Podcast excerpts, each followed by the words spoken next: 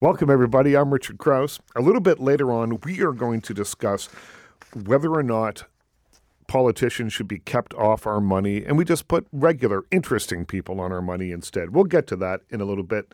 Uh, with our panel, Anthony Lemke is here. You know him from the uh, from a lot of TV shows, but Dark Matters season three will be on Netflix right now. After Soon, you're done listening soon. to this, Yeah, that's you can go uh, have a look at that. Also, recently on Blindspot. Indeed, yeah. And and we don't want to give anything away, but you got to do some cool, fun villain stuff on that show. I, uh, you know, I certainly did it, and and the fact that I'm a villain uh, and a guest on on a show might On a big might indicate on a big network television show. might indicate my ultimate fate. right, right. I don't right, want to right. spoil anything, but yeah. And uh, Ruth Goodwin is here. Ruth Hello. Goodwin has a show called Punk Rock coming up at the Crows Theatre. Uh, that's at Carlaw and Dundas in Toronto. If you're not listening in Toronto right now, come see Ruth's show. You'll find out all about it shortly, Yes. later on in this show. Uh, it's running from March 29th to April 14th. And Stacy McGunnigle is here. Uh, you can see her at uh, Second City in a show called The Best Is Yet to Come Undone. We had some Second City people here a few weeks ago, and they were still trying to figure out the title of the show. Oh, I'm pretty thrilled with this one. yeah, I like this one. Yeah, I like, there are all sorts of puns. They're all kind of, you know, uh, uh, little plays on on things that we know. But the best is yet to come undone. Suggests that it might be topical humor, Oh, yeah. a little bit, Oh, yeah. possibly, maybe. Uh, and that show opens Monday, April 9th. Uh, and you're still rehearsing. Yes, still figuring it out. But That's what happens, right? And Yeah. and it, it sort of goes into the run a little bit too, right? If you open and people don't laugh, the show changes, right? Yeah, I mean, uh, hopefully they laugh. Hopefully they will. But uh, yeah, it definitely changes over time. So I always tell people to come back a couple times. and uh, I've done that. I've gone back a, a couple of times to see shows. Uh, the last time I did it was by mistake because I had forgotten that I had already seen the show. Because no. sometimes they run for a little while, you know. They We run for like six months. yeah, and so I saw it probably like in the first week it ran, and then six months later I thought surely it's a new show, so I just bought tickets and went down and realized that I had seen it before. It was but not. because it's live theater, uh, Yeah. it was slightly different than it had been before. In fact, in some cases, much different, and equally as hilarious. Oh, So- great. Fun to be there I always love the improv after. Yes. It's the best. Improv Yeah. every night, every night except opening night. except opening night. There's no improv after opening night. no. That's what I hear. So, uh, Viola Desmond uh, is now on the $10 bill. You can see her on the $10 bill. I haven't actually held one in my hand yet. Has anyone held a new 10 in their hands I have a 10, but she's not on it. But Well- there's another woman on it. well, that's Agnes Macphail. Oh, but there's a number of people on yours. Yeah, she uh, on the the Viola Desmond tens are uh, just her. You've got uh, another edition, or perhaps you made that ten dollar bill at home. I'm not sure, but but uh, De- uh, Viola Desmond, uh, and it was unveiled on International Women's Day, and uh, it is uh, the story of a barrier breaking uh, woman who uh, who from Nova Scotia who sat in a movie theater uh, in a section that she was not meant to sit in, and so she is a civil rights legend, uh, Canadian, and she's the first non-politician in my memory anyway to uh, adorn one of our dollar bills. So I think that it's probably time to look past a lot of the the people that we've sort of used to seeing on our money, and and expand the field a little bit. Maybe give Chris Hadfield uh, the the five dollar bill. You know, Canadian heroes, uh, people that um, people know, people have uh, a bit uh, tighter connection to. Anthony, is there anyone that you would like to see on our money? Uh, uh, you know, for those who are who are collect coin collectors and and bill collectors, please don't tweet out that I'm ignorant. I know. Um, because it would I would assume that Terry Fox should have been somewhere on some darn bill already, and if he hasn't been, it's a travesty. Um, I would I would think that he would be sort of my unanimous choice. Uh, like when I think about all the different people, uh, because he's like he's our country is a weird country that very few people can agree on on one figure, and I would say Terry Fox got a loonie in 2005. My, There it is. My my uh, producer, but but not. could he could he get a bill? but but could he get a him? bill? Oh, and, and and something that's a bit more permanent. I think Yeah. the loonie in 2005 was probably a limited edition. Exactly. Yeah. Yeah. Anyway, that, mine's Terry Fox because he he is a unifying figure across, coast to coast, and uh, represents um, uh, I think the best of, of sacrifice and and, and unification um, of purpose, and and that's why I'd uh, put him up there. Stacey, is there anyone for you? Well, I was gonna say Terry Fox actually. Were you really? Yeah. See?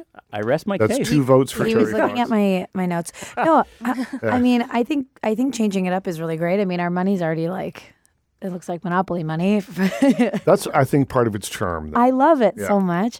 But um, yeah, I think I think putting different people on and commemorating different people throughout. I mean, I don't know how realistic that is, but I think every now and again, uh, why not change it? You don't want to change it up all the time. Every No. year, you've got something new. And but I like the idea of Terry Fox, and I, I think the the 2005 Loonie was uh, um, a, a coin that was just out for a certain amount of time to create like a collector's item. I think.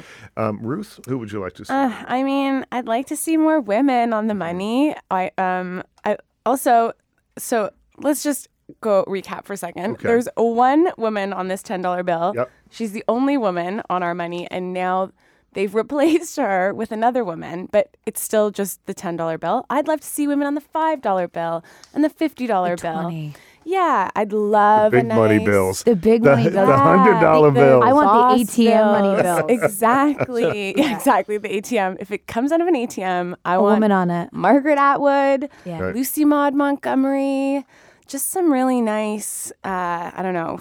I like. I like.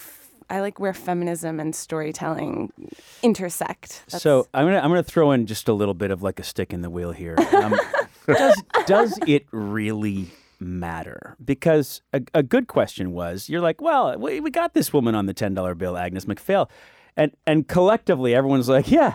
Agnes Macphail, cool. Who the heck is Agnes Yeah, Macphail? exactly. Why can't we do something stronger and you know put some some feminist women on there? Well, it turns out, thanks to Google, because I didn't know who Agnes Macphail, uh, Agnes Macphail was.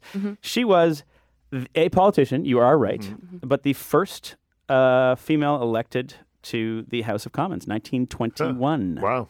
So it is already happening. But the truth is, it's just some person that But but symbolically, it's more than that, though, don't you think? It's symbol. It's because the next thing we're going to talk about is the inclusion rider. So let- Yeah, let's let's tie all this Yeah, together yeah, in, in that um, you know Agnes Macphail might not be uh, a name that that uh, Anthony Lemke recognized straight away, or Yeah, may, me, or a did lot you? of it. Yeah, I or didn't. a lot I of confess it. I but did but I bet you either. Google searches on her name have gone up Yeah. a Right. thousand Yeah. and percent. here we are. We're now talking about Agnes and, and uh, Agnes Macphail, and that's fantastic. And that's what happens, right? I think sure. that, and that's what symbolically sort of representation means. And so um, there are now these things called inclusion riders. It's not a really new idea. It's been around for a little while, but um, Frances McDormand, in her speech winning an Academy Award for Three Billboards Outside Ebbing, Missouri, suggested that this is the way to go moving forward. And the idea is if you're making a big movie, let's say there's 50 parts in this movie, 50 speaking roles in this movie. Probably about seven of them are significant. And then you've got 43 other roles. Um, make the, the cast diverse, make the cast uh, represent the people that are in the audience watching, as long as it fits the story, all that kind of thing. But then those other 43 roles, let's also make sure that uh, they are cast in an inclusive way uh, to represent uh, the story properly, to represent you know the audience that's going, and a lot of people have stepped up and said, "Yeah, you know what? We're going to do this." Spike Lee's been doing it for years, but we've got um, Matt Damon and Ben Affleck. Their company is doing it. Uh, uh, John Boyega is in, in support of it. He's uh, the big star from uh, the Star Wars films. Uh, a number of, of big producers have said, "Yeah, we're going to do this." Ruth, I'll start with you. What do you think about this? Yeah, I think it's great, and I think uh, correct me if I'm wrong. I, I think it's um, more than just the cast. I think it's also the production teams, and um, which is so great. I watched um, I watched a movie the other night, Sicario. Have you seen that movie? Great movie, and Mm-hmm. Emily and Blunt. yes, and everyone was sort of like Ruth, you'll love it because big strong female character, but uh, like everyone else from the extras to the writers to the like.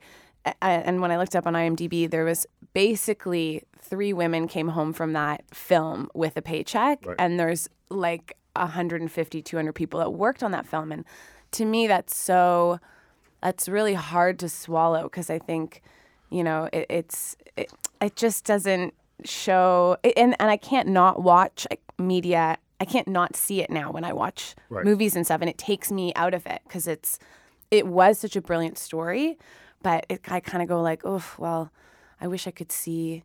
There's no reason that that extra in the corner, like those five extras over there, are all men. There's no reason for that. They could just as easily be women, and five women could have gone home with a paycheck there. Anthony, have you seen uh, a change in the industry at all over the last little while when we've been really having serious discussions about this kind of thing? Uh, wow, that's. Uh, I mean, I think it- the, I think the short answer to that is yes. Yeah. Um, uh, for instance, on the show that I was on, Dark Matter, um, yeah, there were more there were more male directors than uh, females. But but when you're you know when you're a series regular, you're privy to the conversations of the guys above you, and without a doubt, it was a priority. Like, God, we just need to find some female because this is embarrassing. Right. Uh, and you know, the Dark Matter specifically because it it's a show that that sort of trucked in uh, female characters that were. I- I'm not going to use the term strong because personally it's a pet peeve of mine, uh, but I will say complex and deep and full and rich, which to my mind is better than strong. Um, and uh, uh, and and we didn't we, we did have a I won't say a tough time finding because I wasn't involved in the search, but uh, in the end, there were more male directors than female, um, and I would say, yeah, again, largely it was a show. Uh, the females were far more complex than males. We'll leave it there. When we come back, we'll continue the conversation uh, with Stacey McGunnigle. You can see her starting April 9th on stage at Second City in The Best Is Yet to Come Undone. Uh, Anthony Lemke, you're here to talk about humanity and inclusion. We'll get to that in a second. And Ruth Goodwin, you'll see her on stage at the Crows Theater on uh, March 29th through April 14th in a show called Punk Rock. Stay. Welcome back, everybody. I'm Richard Crouse. A little bit later on, we are going to discuss uh, James Bond and the changes that are coming to the new James Bond uh, series.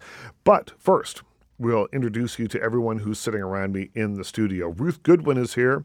You can see her in a show called Punk Rock that's playing at the Crows Theater from March 29th to April 14th in Toronto. We'll give you all the details uh, about that coming up very soon.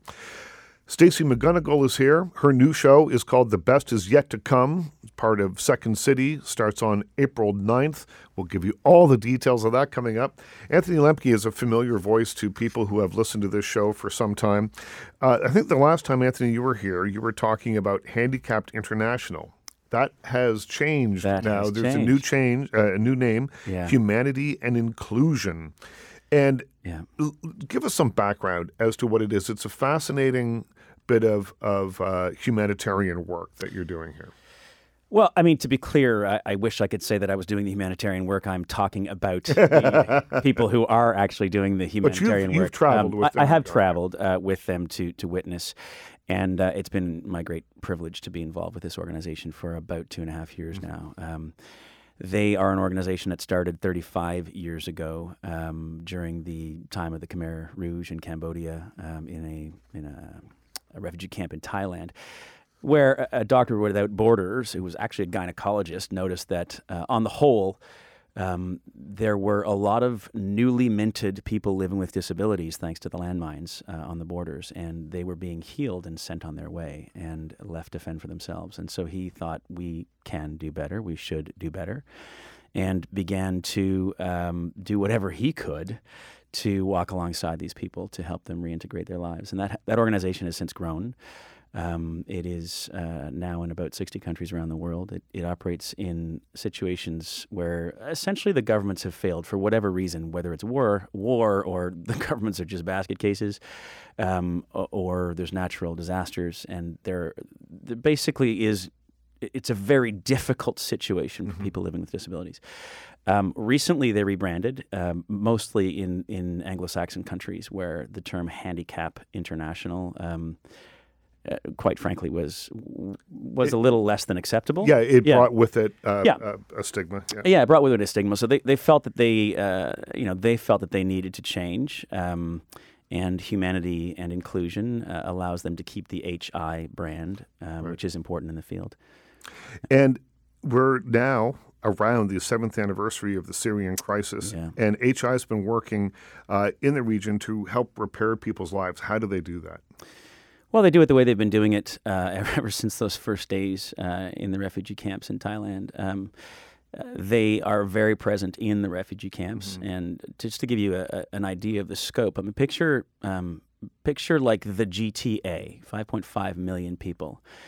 Picture that entire population, down to every last person, evacuating all of the GTA and going to set up uh, in temporary camps in upstate New York and on the border of Quebec and you know down in Michigan and waiting in a temporary camp. And some of these people, um, uh, are, of course, are are suffering through the effects of um, uh, of the war of the conflict. So they're living with disabilities. And Handicap International, Humanity and Inclusion now. Uh, this is my second interview with you. so I might slip back into the Handicap International. Um, they they're present uh, with these guys, uh, helping them rehabilitate. Yeah, the, the details are kind of staggering. The the Syrian war has officially outlasted the duration of World War II, registered millions of displaced and or injured civilians, and over 400,000 recorded fatalities to date. It's astounding. I mean, it's it, it's spurred uh, Handicap International. Um, part of what, what, what Humanity and Inclusion uh, International does is advocacy work, and uh, they were integral in getting the um, landmine treaty, Ottawa Treaty, in fact, uh, off the ground. Took them about six years with a bunch of other NGOs, and now they've turned their attention to the use of um, explosive weapons with wide area effect in uh, in populated areas, and that's largely as a result of the atrocities in Syria, where people just keep bombing cities, and largely that's a response uh, to the fact that that's where the bad guys go. Uh, they protect themselves with. Um, with civilians, which is a clear violation of the Geneva Convention. And so the, the question really is by bombing civilians, you are also actually, by targeting civilians, you are also violating the Geneva Convention. And the question really is whether or not uh, we should be saying, all right, we can do better as, as a society. And we have done. We have done in the past. We've said, listen, we don't gas people anymore. And people who do gas, use gas in warfare, are largely pariahs. And it used to be mainstream in the First World War. Same thing happened in the Second World War, where there was indiscriminate use of landmines. And uh, by 1997, people were like, yeah, we shouldn't, w- that's too much. Like, we can slaughter and go crazy and kill people, and warfare can happen, but we can still do it within certain rules. And, and that's what Handicap International Humanity Inclusion now is saying. Um, let's change the norms of war again. And uh, for those who, who choose to want to support that, go to hi-canada.org. And uh, there's a, uh, a petition. We're hoping to get to about a million signatures for September when we present it to the uh, the UN. And and what the petition is doing is asking states to end the use of explosive weapons in populated areas.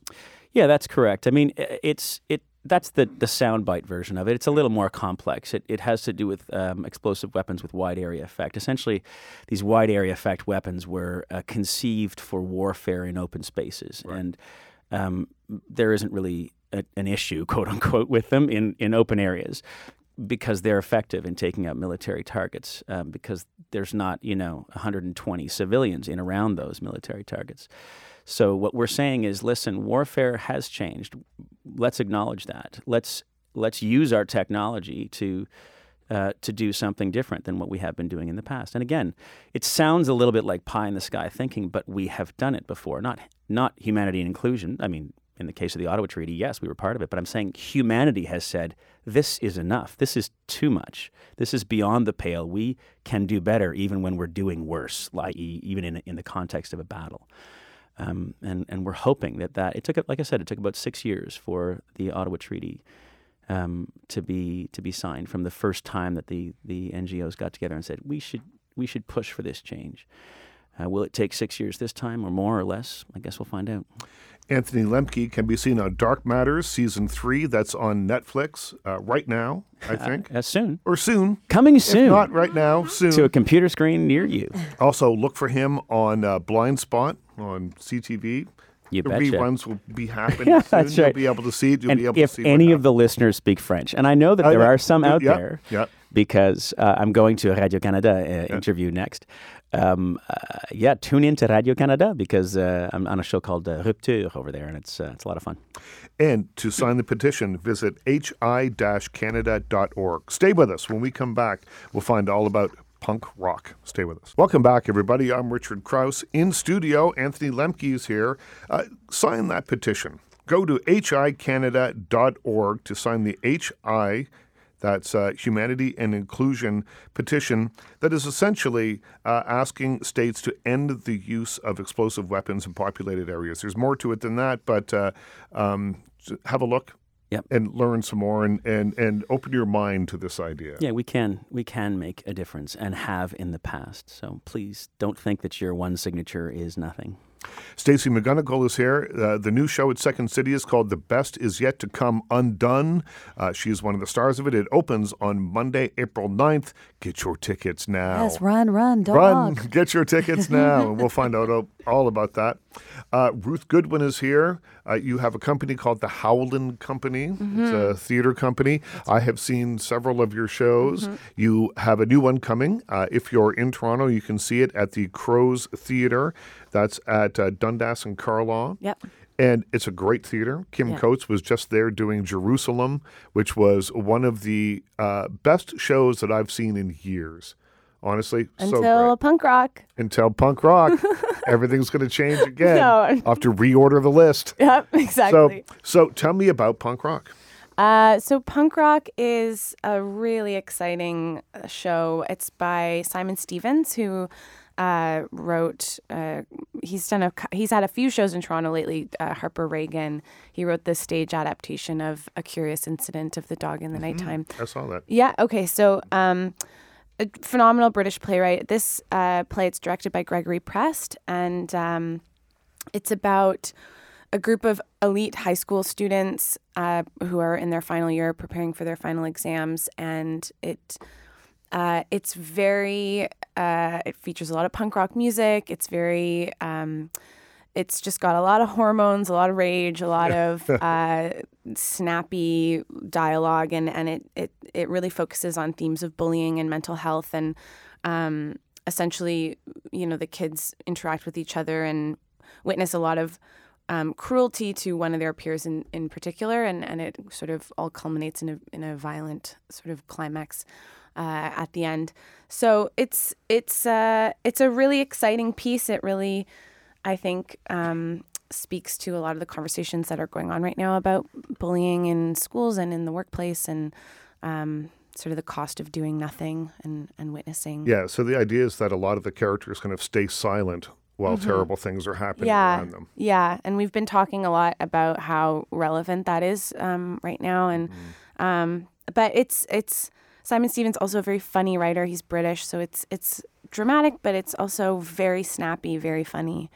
Um, yeah. And how do you, for the Howland Company, Mm-hmm. how do you choose the shows that you do? Because you've you've been choosing really interesting, um, not exactly mainstream, but not that far out of the mainstream shows to present. Yeah, well, we started. Um, we, I mean, we've gained most of our success on the Fringe Festival circuit, and so we started um, mainly like Fringe theater has its own. You know, you can only it can only be an hour, and you have to be able to like move in and out in 15 minutes, and it has limitations. So we sort of started like that. This is actually so we were picking plays with smaller sets and smaller casts, and but when we started the company, we we read this play uh, and wanted to do it right away. We had a, a really long time, uh, a hard time getting the rights to it, and finally this year we we did. And so this was sort of our our our real play that we wanted to the do. big coming out is- party. yeah, exactly. And so now we have.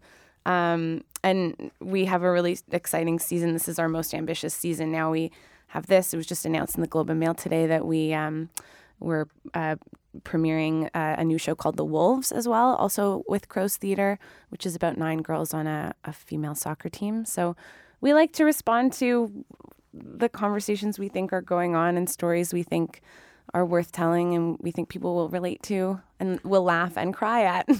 And and who do you play in punk rock? I play a girl named Lily. I play um, a, a new girl in the school. Oh, my glasses on the microphone.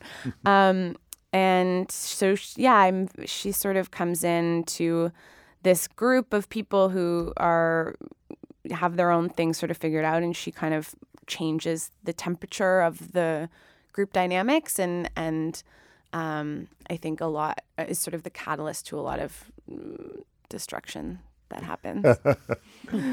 And I, I saw uh, the last Fringe show that Yes. you did. Lemons, lemons, lemons. Yeah, lemons, lemons, lemons, and it's great. It was a great show, and the thing that I loved about it was that it was kind of it was intimate. It's just you and one other character, uh, but the audience was essentially sitting on the stage with you, the front few rows, Yeah. anyway, the couple of rows.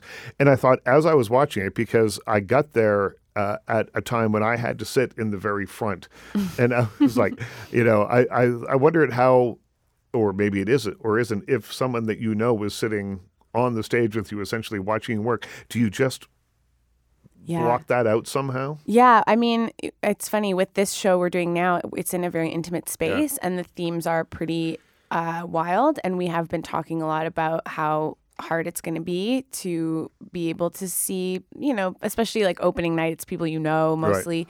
Um, because and, this isn't immersive theater like you're not inviting the audience to become No. involved but they are but they're very there. close to you. I mean, in the case of uh, Lemons, we were at the theater center, and you know, you hope that the lights will just blind you so much that you can't. The best that what I like most is just watching people watch you thinking they're in a movie theater. So you'll see a lot of people like picking their nose or like like you're like I'm a I'm a human that's can that can you. actually see you, but because the lights are off, you just sometimes see the weirdest things if you're looking. yeah Yeah. uh, uh, stacy is that your Oh experience? yes. tell me Oh, we've had people. I mean, people can also like eat and drink at our theater, so it's like you're doing sort of like intimate and really, or like very harsh satire, and someone's like eating chips, like looking at you. Or even last night, we had a woman who was like, "My friend Nancy wants to come up, Nancy," and we're like, "This is not, it's not, it's not interactive no, not on a cruise ship yeah, yeah, and it was all night. We were like, "You can see us, right? You, when you bought the ticket, you knew this was theater, right? Yeah, yeah." Anthony you've done stage work do you do stage work I haven't in a long Yeah. time, Yeah, but yeah. where, you know it's where many of us start. Yeah. Um, for sure, it, it's the it's the first love that you have with uh, telling stories and um, probably attracting attention. To be honest, Yeah. you're like, Yeah, oh, totally. people are looking at me. Yeah. Wow, this is kind of fun. No one Yeah. normally looks at me, and you're like, oh, you can do this for a living. I, I love the idea that the audience doesn't think that you can see them Yeah. It's weird. yeah But you host panels. Like, have you I ever do. noticed Oh, yeah, stuff like that? absolutely. You must. Yeah, people. Uh, there's always when I when I host these panels uh, with actors and things. There's always uh, the front row that I can see, and then beyond that, it's just Right. it, it gets Yeah. dimmer and dimmer, and you can't really. You, you're aware that there's people there, but you can't really see the individual things.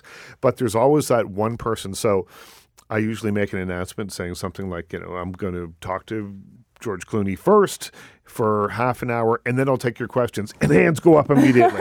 like, nope. listen. It's not how this is going to work. Your hand's going to be in the air for half an hour right. if you. And I was interviewing uh, Jay Baruchel on stage uh, once. We did one of these things together, and we did it before the movie for some reason. Typically speaking, these panels you watch a movie and then you do it afterwards. Yeah. And uh, but for some reason Jay had to leave or something, so we did it beforehand. And the questions are great. I interviewed him first, and they were getting really lovely questions. But at the very front, there was this woman whose head was just up in the air, and she was sweating, and she was so excited. And I ignored her because she looked like trouble to me. Yeah. Yeah. And and Jay, being the sweetheart that he is, kept going. I think she has a question, and I'm like, "We'll get to her, Jay. Don't worry." Yeah, yeah. And then finally, he says, uh, "What's your question?" And she says, "Finally, I am so happy to be here, and it's just uh, it's been such a delight uh, to see you. I just have one question." And we're all like, "Yes, what is that question? Who are you?" Oh my. I know it was the strangest Oh, situation. Of course. Oh, of Yeah. course. God. Yeah. Again, one of those situations where people kind of treat the people on stage as though they're just a thing rather Yeah. than All all the time. yeah, yeah. yeah, a thing Wait a for minute, your doesn't like that happen on social media all the well, I, time? well, I think that's possibly where part of it Yeah, comes from. yeah. This sort of anonymity, and, and you can say and do things. that- Totally. that- yeah. yeah. You know, don't have any consequences, or you don't think that they're going to have consequences. That's so. Except Stacey- now on the radio show, we talk about you. Yeah. Stacey must get that though, because improv, like, there's so much drunken. Like, you're probably Oh, yeah. just like, no, not you. And you're asking for a suggestion. right? When, yeah. when we come back, we'll talk about that with Great. Stacey. We'll talk about improv and drunk people with suggestions. uh, stay with us.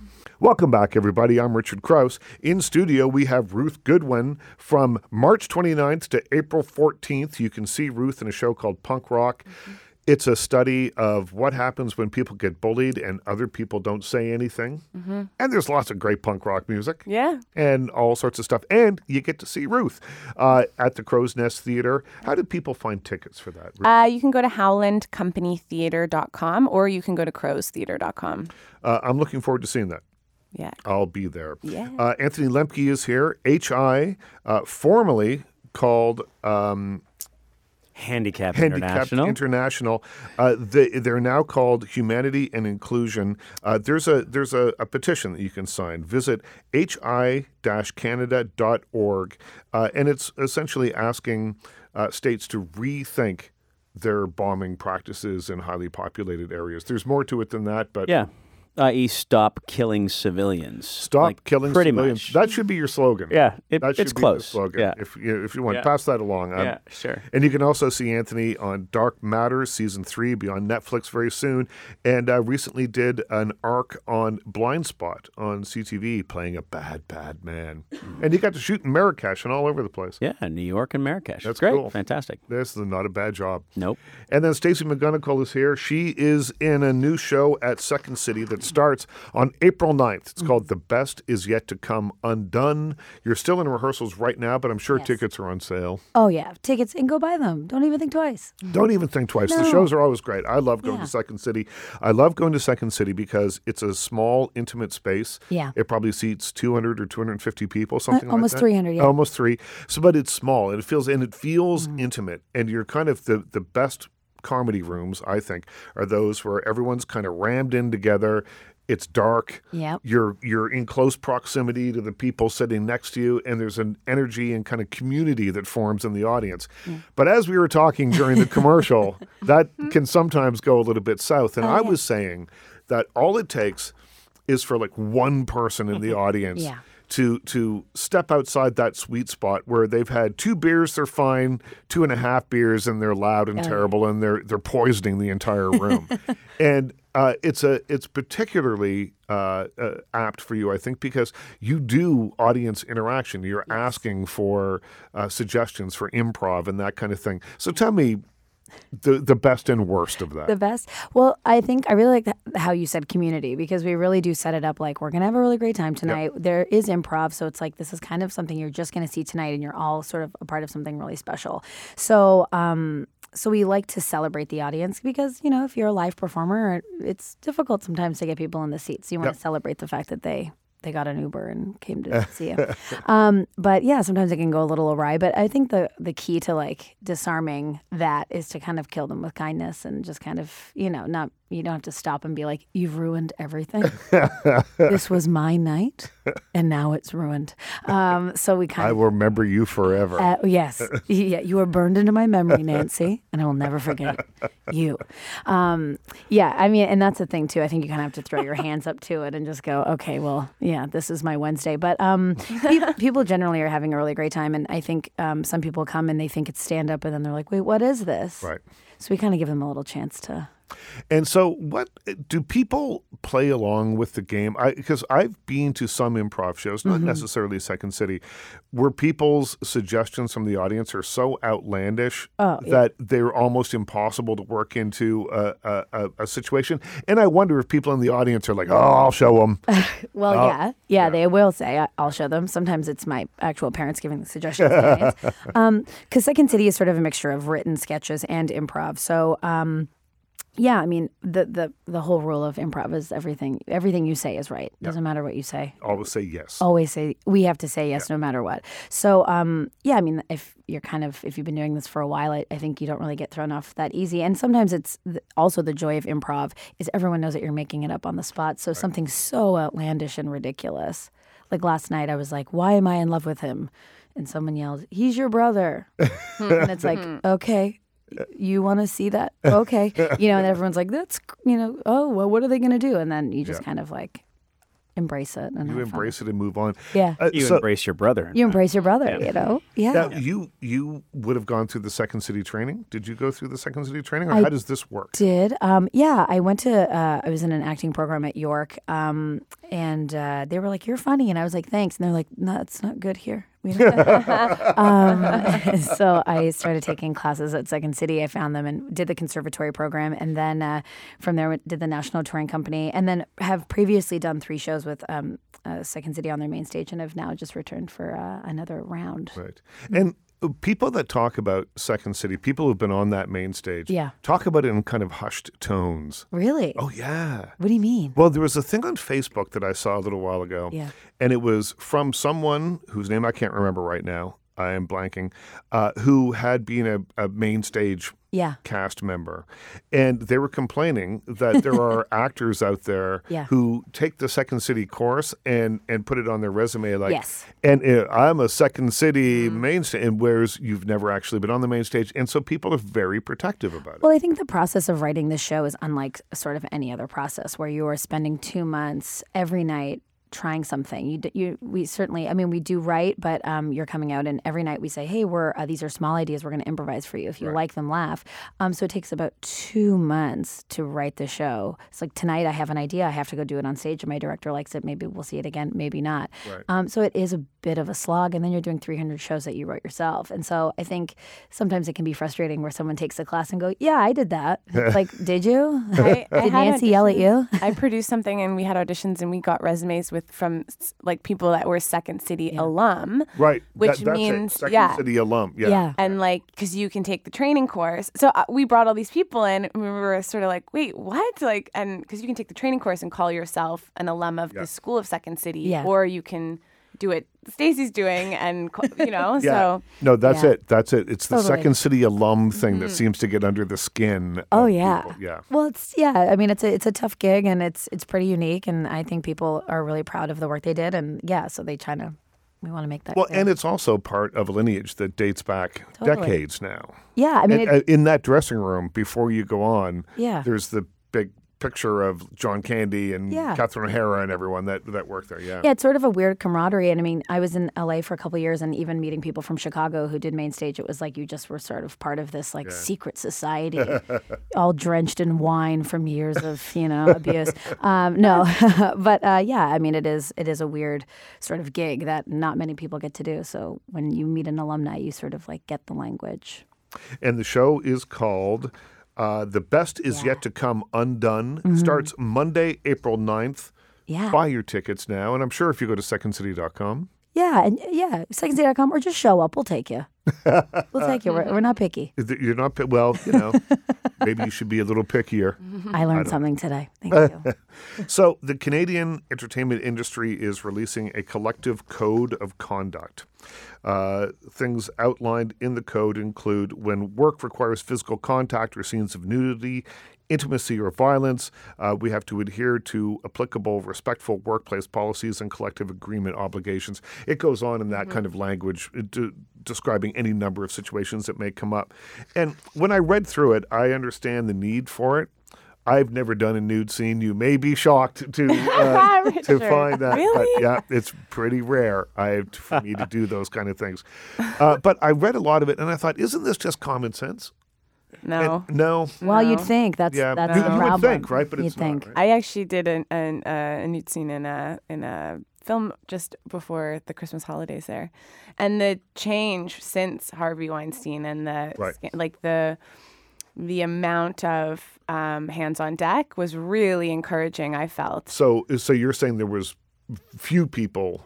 We had So the idea when you do a nude scene is they kind of just cut down the crew to Yep. the- only the people that absolutely 100% need to be there. yes, Right. so but it doesn't close always happen that way.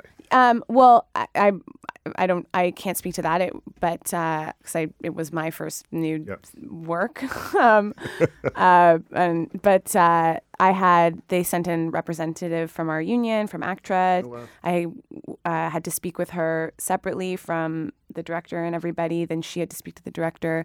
Then she had to be there on set all day. I could have my choice whether she was in the room or not. Like, and um, that, uh, from what I understand, is new in Right. in and as a direct reaction to even on the day there were signs uh, all over the studio saying this is a safe workplace. If you see something, say something. Like it, it, it was interesting. The temperature changed, uh, had changed so much. I felt in that uh, time. I Just don't know. in the, those last few months. Anthony, you've probably done done some nude, Um, done some nudes. You done nude? You got. You, I, I you got try to some ignore nudes? that part of my life. um, it was in university. I was just experimenting. um, uh, but did, did you find that uh, easier or harder, or I mean, I guess it was your your only one. I How li- did you find it? Let's okay, just say that. I liked what I liked about it was that it just became very um, business. Yeah. It was not. Um, I have been in some. I have been in projects that can be people's passion projects, or or people that just, you know, people at in positions of power can, you know, use that in whatever way they feel. And Well, I, you want the job, and you're you're yeah, almost yeah. willing to do whatever it takes to get it done, even if it feels inappropriate a little bit. Yes, I mean sometimes, but this just felt very like sterile almost. It Right. was just like these are the meetings that we have to have. This is protocol, and then it made it made making everything else about it such protocol and and standard made it easier to just get into the scene and do it like a day of work and then be finished and.